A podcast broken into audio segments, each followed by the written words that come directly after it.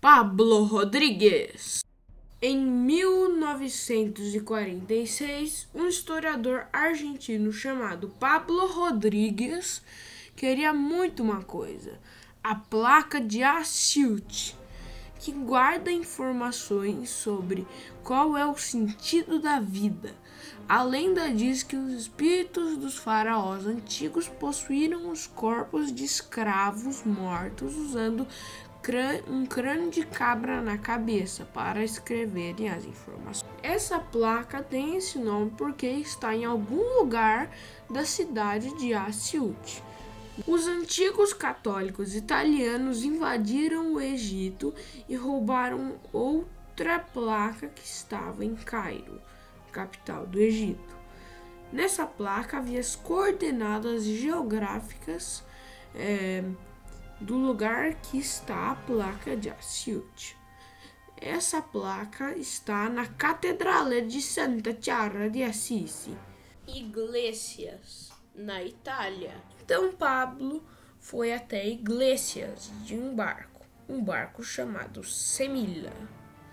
Demoraram dois longos meses. Quando passou o primeiro mês, eles foram para Praia, capital de Cabo Verde. Às duas e meia da manhã, Pablo ouviu alguns barulhos estranhos fora do hotel e ele foi ver o que era aquilo. Quando ele saiu do hotel, viu pessoas usando panos pretos cobrindo a cabeça e o rosto. Então, quem parecia ser o chefe do grupo tinha uma chave no bolso, uma chave que tinha um chaveiro verde com a assinatura de Diego, ou seja, o grupo roubou o Semila. Pablo foi correndo para impedir que isso aconteça, mas antes pensou que poderia se fantasiar de bandido para entrar no Semila e matar os reais bandidos. Então ele fez isso. Porém, Marcelo Fernandes o chefe do grupo, sobreviveu e ele sabia muito bem quem fez aquilo. Então Marcelo saiu correndo até a cabine de piloto para matar Pablo. Mas antes, Pablo inclinou o barco e fez Marcelo cair. Pablo ligou para Diego desesperado, falando que ele e sua tripulação voltassem correndo para o Semila. Diego e sua tripulação chegaram é, e eles saíram de praia. Passou mais um mês e Pablo finalmente chegou a Iglesias. Ele foi diretamente para a Catedral de Santa Chiara de Assisi. Ele tinha contratado uma equipe de escavação chamada Escavatori é, para cavar embaixo da catedral. Então eles fizeram isso e acharam a placa das coordenadas dentro de um baú. Eles estavam levando a placa para o avião, cujo piloto se chamava Javier Gonzalez. Enquanto Pablo estava indo ao avião, passou um padre idoso que frequentava a catedral desde criança. Quando viu a placa nas mãos de Pablo, ele disse: irá acontecer algo horrível em sua viagem. Já que uma viagem daquela não tem combustível o suficiente para aquele avião, eles iam passar em Tunis, na Tunísia. Mas existia um grupo de terroristas tunisianos chamado Al-Mudamrad. Eles odiavam os franceses por terem pegado o território da Tunísia. Abdul bin Kinat, chefe do grupo, achou que o avião era da França, então atirou bombas com uma bazuca. Javier conseguiu desviar e foi em direção ao sul da Tunísia. Mas já que Abdul era muito insistente, resolveu seguir o avião e atirar nele discretamente. E ele conseguiu. Pablo e Javier foram os únicos sobreviventes e eles caíram na cidade de Derriba e foram bem recebidos porque os moradores lo locais eram muito bondosos e ajudaram Pablo e Javier a se recuperarem.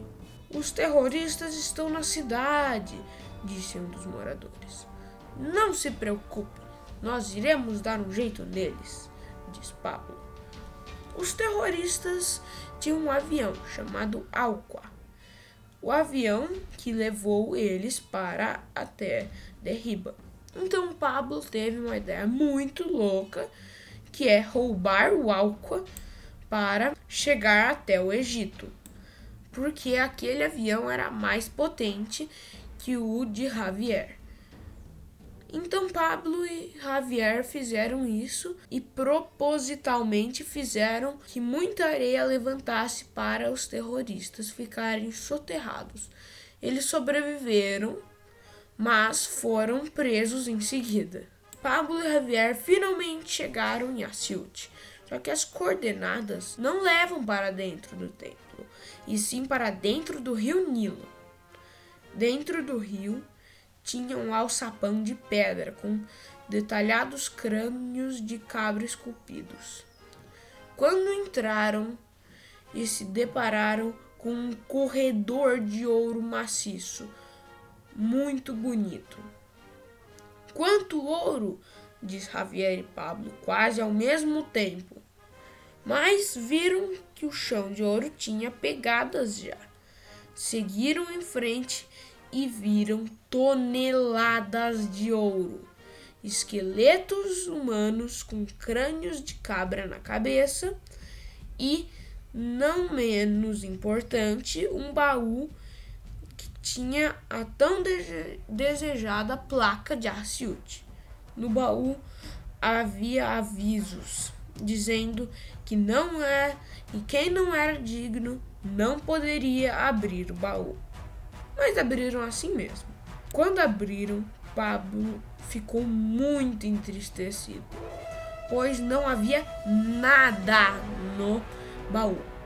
Mas Javier achou um cartão dizendo que um grupo de historiadores haitianos chamado Alquizat al-Ezima levaram a placa para a ilha de Jarizad Kubar e deixaram a placa dentro de uma cabana. Essa cabana foi soterrada por areia. Então Pablo saiu da ruína desesperado com Javier procurar o primeiro piloto de avião disponível para ir ao Kuwait. E eles acharam. Seu nome era Mohammed bin Khan al-Badi, um egípcio que sempre foi um fanático de aviões e tem aviões em muitas cidades no, do mundo, principalmente em países árabes. E ele estava na cidade de Asyut, que ia naquele dia para a Salmiya, uma cidade do Kuwait. Então Pablo aproveitou a oportunidade e ofereceu 400 libras egípcias para Mohamed levar Pablo e Javier. Então eles foram. Só que Mohamed esqueceu de abastecer o avião e o combustível estava quase acabando. Então eles caíram na cidade de Bahá, na Arábia Saudita. O bom é que todos sobreviveram, mas mesmo assim Pablo ficou histérico então Mohamed disse: Acalme-se, Pablo, eu tenho um avião em Meca e a cidade que estamos fica perto de Meca. Sério? Que bom, disse Pablo. Mas você e Javier terão que fingir serem islâmicos para poderem entrar na cidade, diz novamente Mohamed. Então Mohamed vestiu Pablo e Javier de islâmicos e o trio foi caminhando até Meca. Quando chegaram lá, Pablo estava com vontade de ir ao banheiro, e o banheiro mais perto era o da mesquita sagrada. Então ele foi lá, enquanto Javier e Mohamed arrumavam o avião. Só que Pablo saiu pela porta errada e entrou dentro da mesquita. Estava tendo uma oração. E o mulá que estava é, comandando a oração confundiu Pablo com outra pessoa. Então Mulá disse: Leia a página 168 do seu Alcorão. Pablo ficou sem saber o que fazer. Então ele resolveu fugir. Volte aqui, você tem que contribuir em nossa oração, diz o mulá.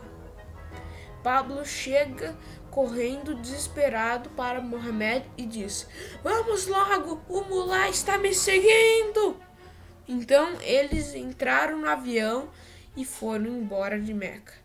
Nunca mais vou voltar aqui, diz Pablo. Então eles finalmente chegaram em Salmia e Pablo despediu-se de Mohamed. Pablo então contratou um barco para levar ele e Javier para o Jazirat Kubar. Então aconteceu isso e eles chegaram na ilha. Eles cavaram muita areia e finalmente, depois de todas as dificuldades, depois de todos os desafios, depois de muitas amizades, depois de muitas inimizades, eles realmente e finalmente chegaram ao destino deles. Então Pablo foi ler o que estava escrito na placa. A vida é continuar olhando para o céu e sentir isso dentro de você. Então, com essa maravilhosa mensagem, Pablo volta para Buenos Aires, guarda essa, essa placa dentro de um baú com um cadeado e coloca debaixo de, de tábuas que sua cama fica. Então, todas as noites, antes de dormir, Pablo fica cinco minutos apreciando o belo céu, para, quando for dormir, sentir isso dentro dele. Fim!